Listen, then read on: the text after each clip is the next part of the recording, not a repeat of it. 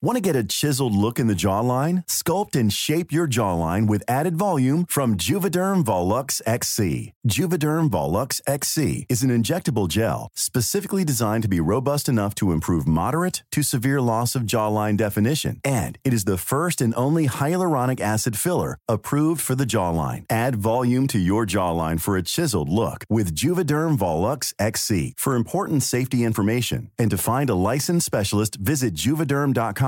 That's J U V E D E R M.com. Not for people with severe allergic reactions, allergies to lidocaine, or the proteins used in Juvederm. Common side effects include injection site redness, swelling, pain, tenderness, firmness, lumps, bumps, bruising, discoloration, or itching. There's a risk of unintentional injection into a blood vessel, which can cause vision abnormalities, blindness, stroke, temporary scabs, or scarring. Talk to a licensed specialist to find out if it's right for you. Visit juvederm.com. That's J U V E D E R M.com. Normally, being a little extra might be a bit much, but not when it comes to healthcare. That's why United Healthcare's Health Protector Guard fixed indemnity insurance plans, underwritten by Golden Rule Insurance Company, supplement your primary plan so you manage out of pocket costs. Learn more at uh1.com. مرحبا في مجال نتعرف على الحلوة والله إنك جميلة وأنا بعشق العيون الخضراء هاي ما أنا تلطيشة بالشارع هذا الشارع انتقل على تليفوناتنا وكمبيوتراتنا لدرجة إنه التلطيشة وصلت على الماسنجر. قبل شي كم أسبوع قررنا أنا وكم حدا من الصديقات نلعب لعبة. نسهر على قراءة رسائل ال spam الموجودة على ال others على فيسبوك وإنستغرام وهي كانت النتيجة. عسلامة أنا فنان مصري. يا أم السفساري ليه بتداري؟ وتسيبي جمالك إيد ناري. بين قوسين جزء من قصيدتي. أهلا بزيارة صفحتي لو بتحبي. صباح الخير كيفك؟ ليه ما رديتي؟ في شي مانعك؟ إيه لا قال لي بعتين لي مرحبا. يمكن خلينا نقول آه هيك يعني خلينا نقول 15 منهم بعتين لي آه مرحبا. مرحبا ولا سالو ولا هيك. مرحبا بعدين بأبريل. مرحبا فرات كيفك؟ الصور المجنونة كيفك؟ كل شهر عم يبعت بعدين دقق لي. سيبرا دقق لي تليفون بجولاي دقق لي تليفون. missed call missed call. آه كلمك كلامك بأوغست رجع بقت لي مرحبا. كيفك؟ من 2015 عم يبعت لي. لي شكرا على تواصلك واهتمامك. وفي واحد بعت لي ربنا يوفقك ويحفظك ويبارك فيكي ويسعدك ويفرحك ويعطيك الصحة والعافية وراحة البال. وكل شيء تتمنيه في الدنيا والآخرة. اللهم آمين. تمنياتي لك بالتوفيق والنجاح الدائم في كل أعمالك القادمة. إن شاء الله تحياتي بكل احترام وت... وتقدير. بس. سلينا كتير ونحن عم نقرأ الرسائل. ضحكنا وتمسخرنا. بس شوي شوي بلشنا نفوت بالغميق. بلشت تطلع الرسائل الجنسية الوصف بالعاهرات التهديد بأنه حيعملوا ويساووا والأسئلة الغريبة اللي قديه بتلبسي برجلك وشو لون ثيابك الداخلية؟ الحديث دغري بلش يمشي نحو الإحساس باللا أمان وعدم الراحة. والحقيقة أنه تجارب التحرش الإلكتروني نادرا ما تكون مضحكة ومسلية. على العكس بتكون مزعجة ومستنزفة مثل قصة فرح اللي رح نسمعها بحلقتنا اليوم. بهالموسم قررنا نعمل شي مختلف. قررنا نعدد الآراء والأصوات ووجهات النظر. لهيك رح نكون أربعة عم نرافقكن. أمل سليم كريستينا وفرات. رح نحكي عن موضوع بخصنا كلنا. رح نحكي عن البلوغ. مو بس البلوغ بشكله الجسدي لكن البلوغ كمفهوم بدل على التحول. رح نحكي عن البلوغ اللي بيتطلب منا ننسلخ عن شرنقتنا وننطلق للعالم الخارجي.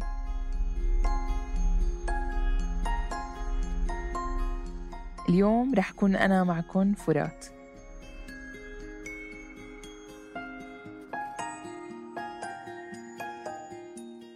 آه، ما بتذكر بالتفاصيل آه، إنه كيف القصة بلشت بس إنه في حساب على الانستغرام بعت لي إنه طلب عادي follow وكان حسابي أساسا أنا مانو private فإنه أي حدا فيه يفوت يعمل لي follow بعدين صارت تجيني حسابات وهمية.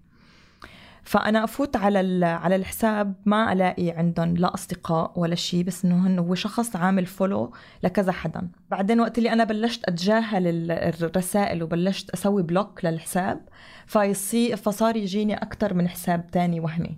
هالحسابات الوهمية اللي ما بتحمل أسماء واضحة ولا بترجع لاشخاص حقيقيين صارت تبعت لفرح رسائل من انستغرام ومن فيسبوك وهي تتجاهل.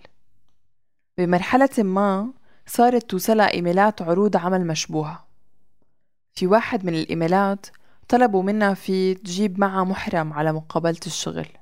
يعني القصة بعدين الفكرة إنه تطورت صار صار صار يعمل حسابات في اسمي على على أساس إنه أنا ياخذ صوري من ملفي الشخصي من فيسبوك أو من إنستغرام ويعمل حساب باسمي ويبعث لرفقاتي آه، رسائل. يعني ما إلها طعمة. يعني كلها محتوى آه، يعني محتوى جنسي بالنهاية. بعتت لي فرح screenshots لرسائل كتيرة كانت توصلها من الشخص المتعقب أو يمكن يكونوا مجموعة أشخاص. هي ما أنا متأكدة. حوارات طويلة بينسج فيها الحساب قصة خيالية عن حياة فرح وعن شخص متخيل في حياتها خلينا نسميه سين. المتعقب بيقول إنه بيعرفه وبيتهمها بأنه كادت أن تعمل علاقة جنسية مع سين. وبيخلق دراما حوله وإنه هنن أصحاب وإنه سين عم يعاني. بنفس الوقت بيحول المتعقب القصة لأنه بيحب فرح وبده يحل المشاكل. كمية كبيرة من الرسائل لقصة غير مترابطة وبتستمر صباحا ومساء. هل تحبينه؟ أنا لا أعرف ولكن أعرف أنك تقبلين رجلا آخر هل هو يحبك؟ هل صنعت مشكلة معك ومعه؟ إن كنت تحبين والدتك ووالدك تحدثي معي من فضلك بتحاول فرح ترد عليه لتفهم عن شو عم يحكي بس من غير جدوى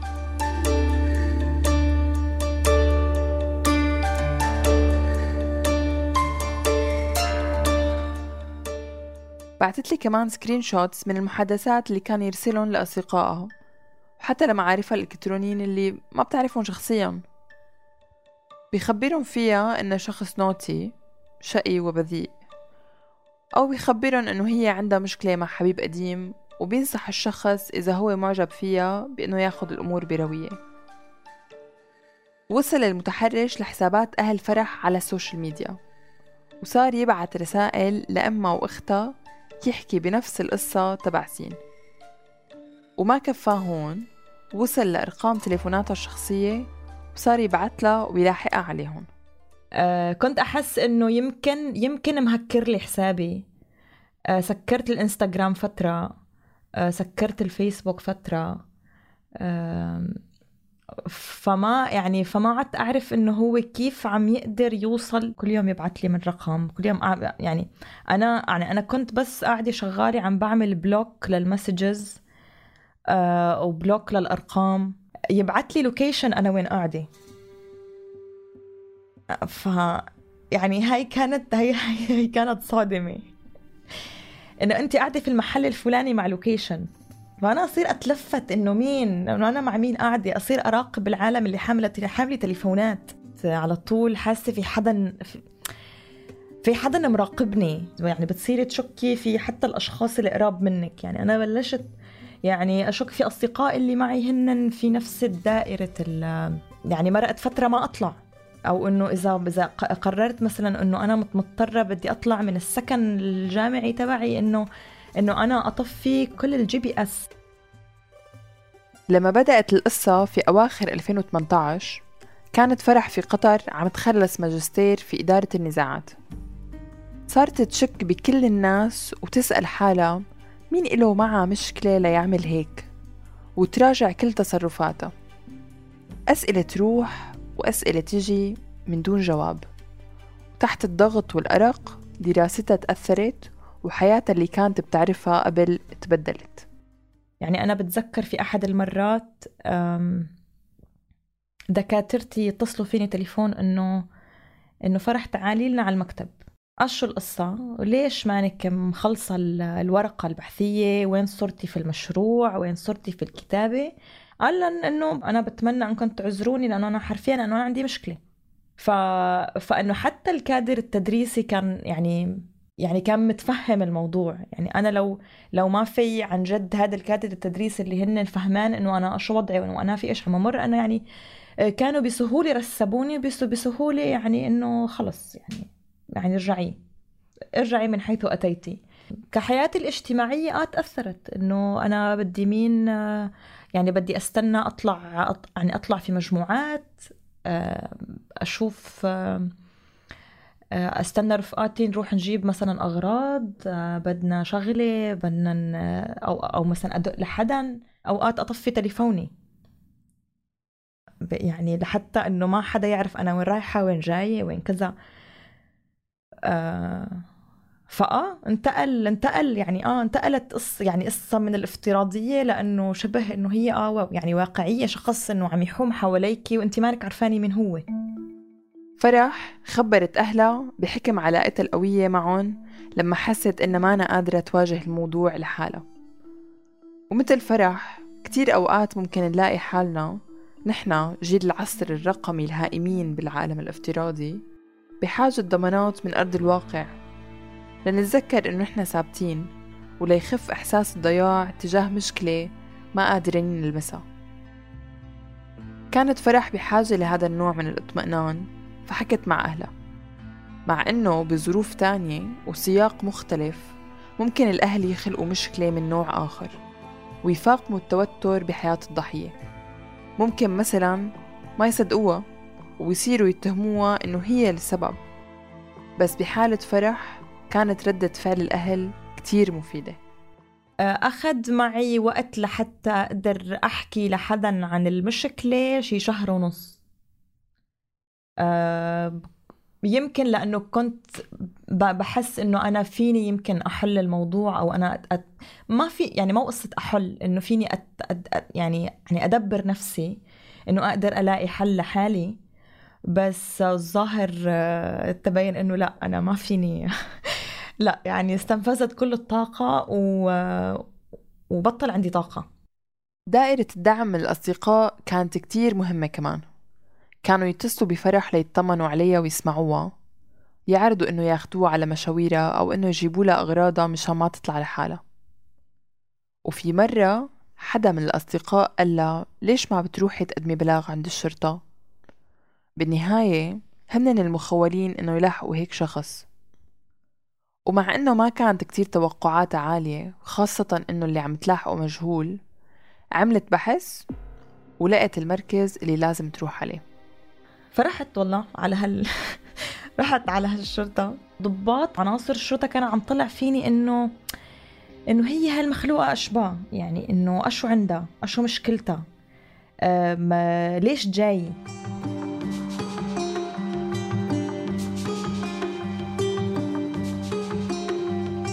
بما إنه هي جاية بالليل فكروا إنه حدا جايبها ومشتكي عليها.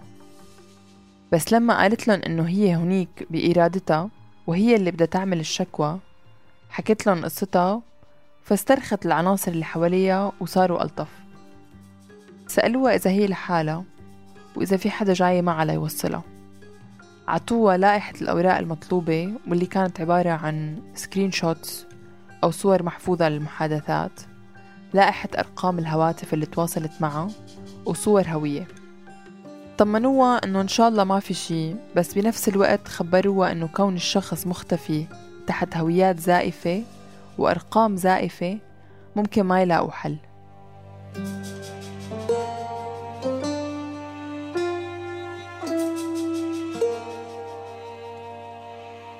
أخذ ملف فرح عند الشرطة وقته وعلى قولتها مطمطت القصة.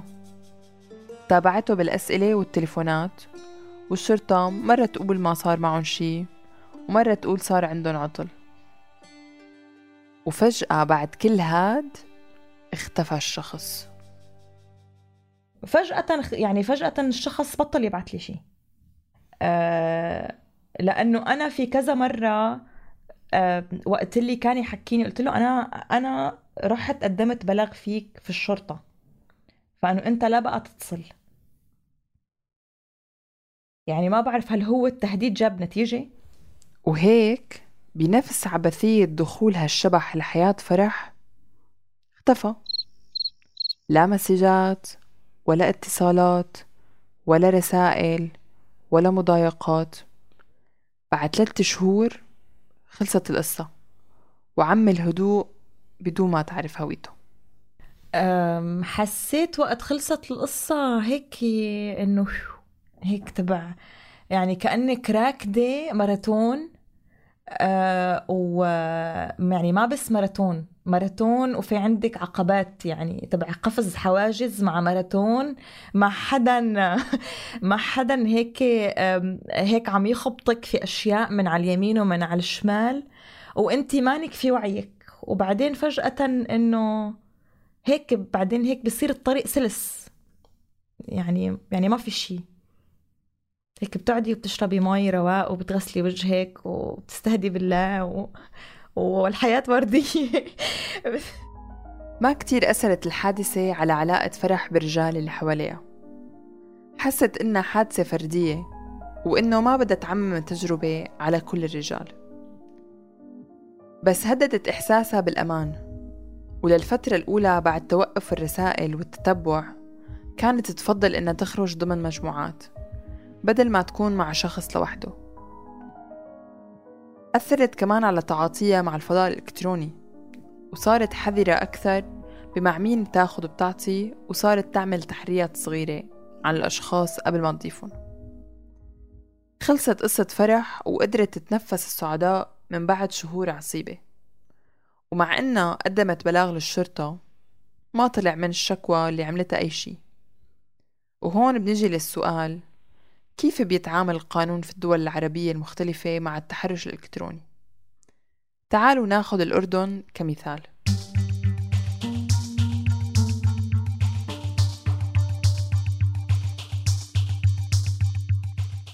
بالأردن في قانونين بيتطرقوا لموضوع التحرش والمضايقة الإلكترونية. أولا قانون الجرائم الإلكترونية وثانيا قانون العقوبات. بس القانونين ما بيعرفوا التحرش بشكل مفصل أو دقيق رغم أنهم بيشملوا بنود تتطرق إلى الكلام المسيء أو الصورة المسيئة وغيره. حكيت مع رايا شربين منسقة برامج في الجمعية الأردنية للمصدر المفتوح Jordan Open Source Association لحتى أفهم أكثر عن الموضوع. علما أنه الجمعية بتشتغل على الحقوق الرقمية وبتوفر خط ساخن لمساعدة الأشخاص وخاصة النساء في التعامل مع المشاكل اللي بتواجههم عبر الإنترنت مثل الابتزاز وانتحال الشخصية وغيرها. قانون الجرائم الإلكترونية ما له فايدة قوية على أرض الواقع بس أنا بحس آه، إنه أحيانا آه، بيستخدموه عشان يقيدوا الحريات أكتر. في عالم الإنترنت العالم الافتراضي. في قانون العقوبات عم نشوف شوي شوي تعديلات عم بتصير. بس لازم تصير تصنف أكتر إيش هو التحرش وتصنف إيش هو التحرش الجنسي. يعني هي كلمة تحرش مش موجودة في قانون العقوبات. من خلال عملها تعرضت رايا لأشخاص قدموا شكاوى تحرش وما صار شي بحالاتهم. بس بالمقابل قابلت أشخاص آخرين قدموا شكاوى وتلاحقوا المجرمين المتحرشين قانونيا وتنفذت عقوبة السجن ضدهم. وحتى في حادث التحرش من قبل الشرطة تحاسب الشرطي عليها. يعني ممكن نقول بناء على ملاحظة رايا أنه القصة مثل اليانصيب تعتمد أحيانا على المحامي وشطارته وعلى الحظ والواسطة أحيان تانية. بس هاد ما بيمنع نسأل. شو هي طرق تطبيق القانون وفعاليته؟ مرات أنا بحكي للناس ردوا على الجرائم الإلكترونية برجعوا برنوا علي بيقولوا لي ما ردوا على التليفون. ففي آه، أحيانا آه، مش كتير واضح يعني إذا حتى تحاولي تلاقي عبر الإنترنت على الموقع تبعهم إيش ساعات العمل ما بتعرفيه أو مش كثير واضح. وكمان ما في كثير ملاحقة للحالات مش دايما مثلا بعطوكي رقم للحالة تبعتك عشان ترجعي شو اسمه تعرفي معلومات أكتر إيش صار تلحق الموضوع أنت من من جهتك.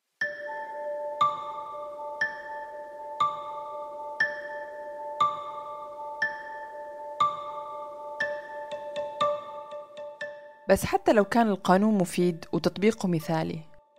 بضل مشكلة تانية متجذرة بالمجتمع وهي إنه كتير من النساء غير مستعدات يبلغوا عن الحادثة. بيخافوا من العيب ومن المجتمع الذكوري اللي بيحط الحق على النساء حتى لو هن الضحايا. وجود القانون كتير مهم بس ليكون الحل متكامل لازم يكون في تركيز على الجانب المجتمعي كمان. يعني إحنا مش لازم ننسى إحنا ساكنين في في مجتمع العيب. أنا ما بنساها آه شي يوم آه آه رنت علينا وحدة على الخط ساخن بتحكي لنا إنه في حدا وهذا الشخص بتعرفه عم ببعث لها صور و ويعني كتير كتير خايفة. ويعني رنت علينا بالليل كتير وصوتها واطي وخايفة تحكي بتحسي إنها خايفة تحكي بصوت عالي بتحكي يعني لازم تساعدوني مش عارفة شو أعمل أنا رح أروح فيها. يعني ما عملت إشي غلط بس هي مش عارفة أصلا تتعامل مع الموضوع. آه، فأنا دغري قلت لها يعني آه، تذكرتها إنه هي ضحية والشخص هداك مرتكب جريمة. ودغري لازم أنت تتواصلي مع الجرائم الإلكترونية. يوفروا لك المساعدة اللازمة ويوجهوك إلى الجهات اللي بيقدروا يلاحقوا هداك الشخص. طيب هاد من الجانب الحكومي أو المؤسساتي. بس تعالوا نرجع خطوة لورا ونحكي عن منصات التواصل الاجتماعي اللي عم يصير عبر التحرش. شو دورها؟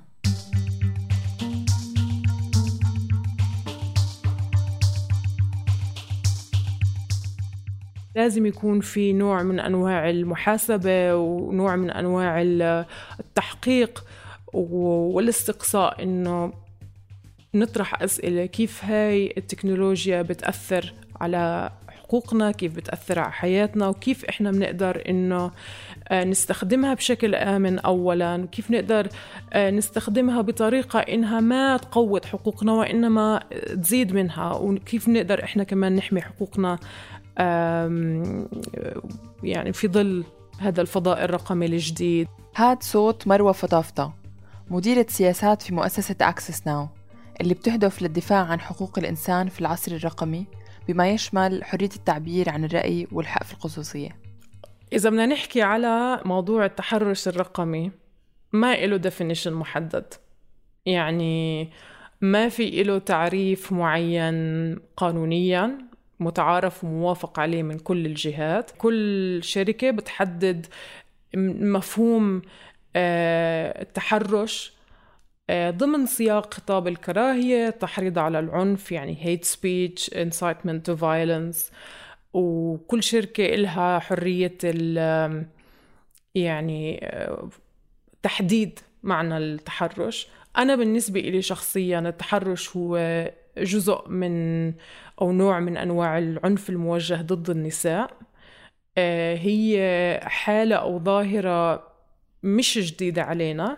حتى لو إنه الوسيلة المستخدمة اللي هي الوسيلة الإلكترونية جديدة نوعا ما.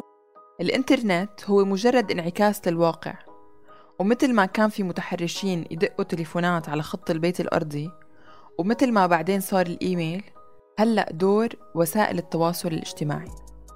المختلف بالتحرش عبر ال social media هو غزارة رسائل التحرش العنف والتهديد اللي بتواجه النساء. بتقول مروة إنه يمكن مقابل كل عشر حالات تحرش فعلي بالشارع تتعرض بعض النساء لمئات الرسائل العنيفة أونلاين من أشخاص متخفيين بأسماء مستعارة وحسابات وهمية. وكأنه المجال الإلكتروني فتح المساحة للأشخاص اللي ما عندهم الوقاحة الكافية إنهم يتحرشوا بالواقع لحتى يقوموا بهذا الفعل من وراء الشاشات محتفظين بمسافة الأمان ومتخفين. بتخيل إنه اللي ساهم في توضيح معالم هاي الظاهرة هم النساء نفسهم بالحديث عن هاي الظواهر بمحاولة دفع المتحرشين إنهم بيحكوا عن يعني بتحدثوا عن هاي الظواهر بحاولوا إنهم يحاربوها بحاولوا إنهم يرجعوا يستولوا على المساحة. في كمان يعني ظواهر أخرى زي الدوكسينج بمعنى إنه شخص ينشر عنك معلومات شخصية زي الأسم عنوان المنزل أرقام التليفونات أسماء أولادك بهدف الإيذاء. صار في كمان ظاهرة تانية اللي هي نشر صور حميمية لنساء من دون أي موافقة يعني كمان انتهاك للخصوصية. هاي الأشكال لما بلشت يعني تطلع على مواقع التواصل الاجتماعي صار في تحميل مسؤولية للمنصات. بما إنكم أنتوا يعني آه، عم فاتحين الباب للجميع إنهم يستخدموا هاي المنصة. عليكم إنكم عليكم مسؤولية فإنكم تحموا المستخدمين ضد كل هاي الأشكال.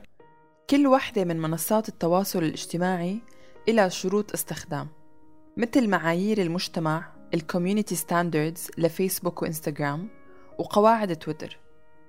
هالمعايير تمنع نشر أي خطاب بحرض على العنف والكراهية بالأخص ضد النساء أو الأشخاص المنتميين لأقليات عرقية أو دينية.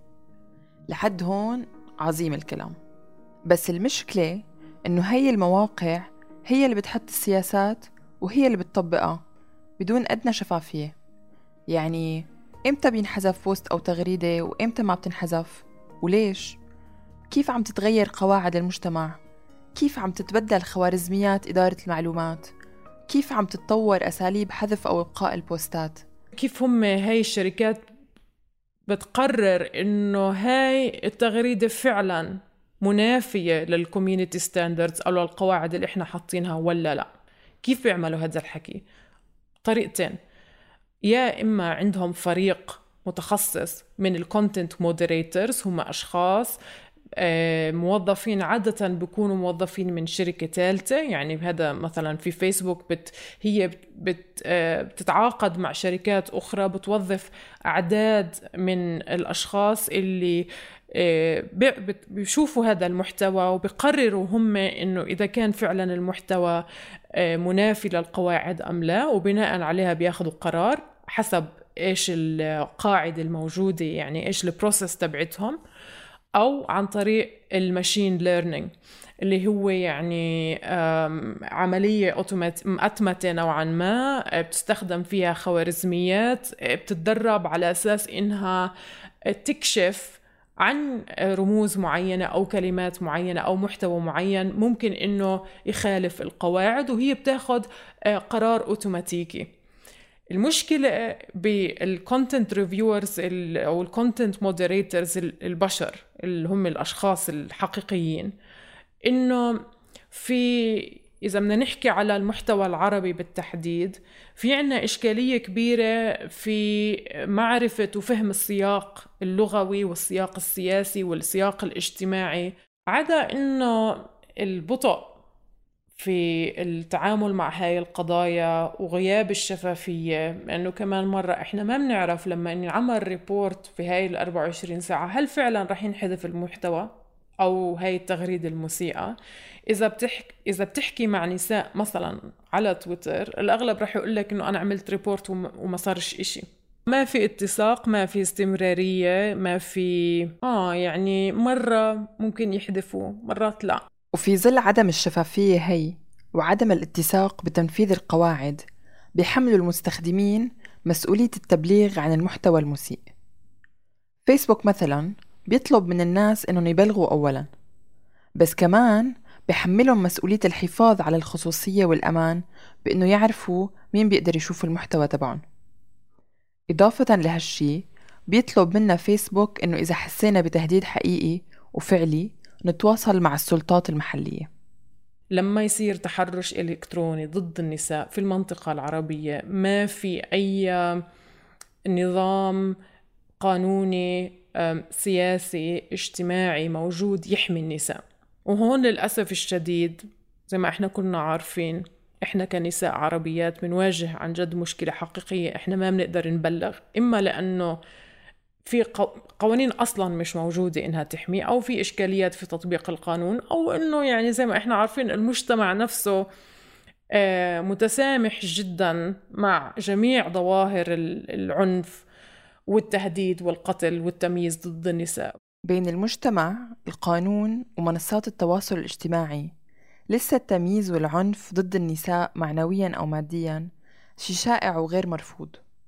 لسه النساء عم يسعوا للإنصاف ويبحثوا عن الأمان بمساحاتهم الفعلية والافتراضية. وهذا بيثبت إنه إذا ما انحلت المشكلة من جذورها رح يضل الانتهاك موجود. بيتأقلم مع الوسائل الحديثة اللي بنخترعها. ممكن تتغير تركيبته وتتنوع مكوناته بس بالأخير بضل انتهاك مهما تغير مظهره الخارجي.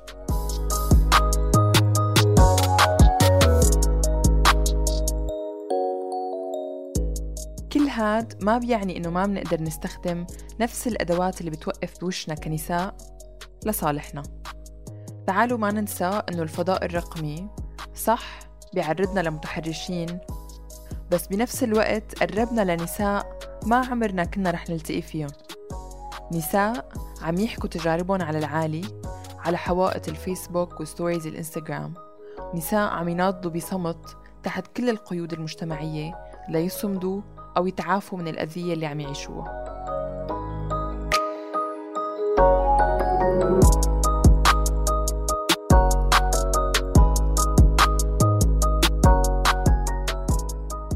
ولأنه السلامة والدعم عنصرين كتير أساسيين في مواجهة التحرش الإلكتروني بما أنه ما قدرنا نحكي إلا عن الأردن كمثال فيكن تلاقوا بالوصف سلسلة روابط لحملات ومؤسسات وخطوط ساخنة من مختلف الدول العربية اللي بتشتغل لمكافحة التحرش وتقديم الدعم للناجيات.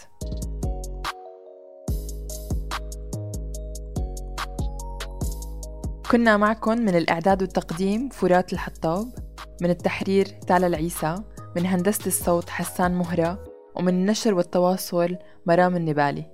ما تنسوا تشتركوا بقناة عيب على تطبيقات البودكاست لحتى توصلكم تنبيهات لحلقات جديدة.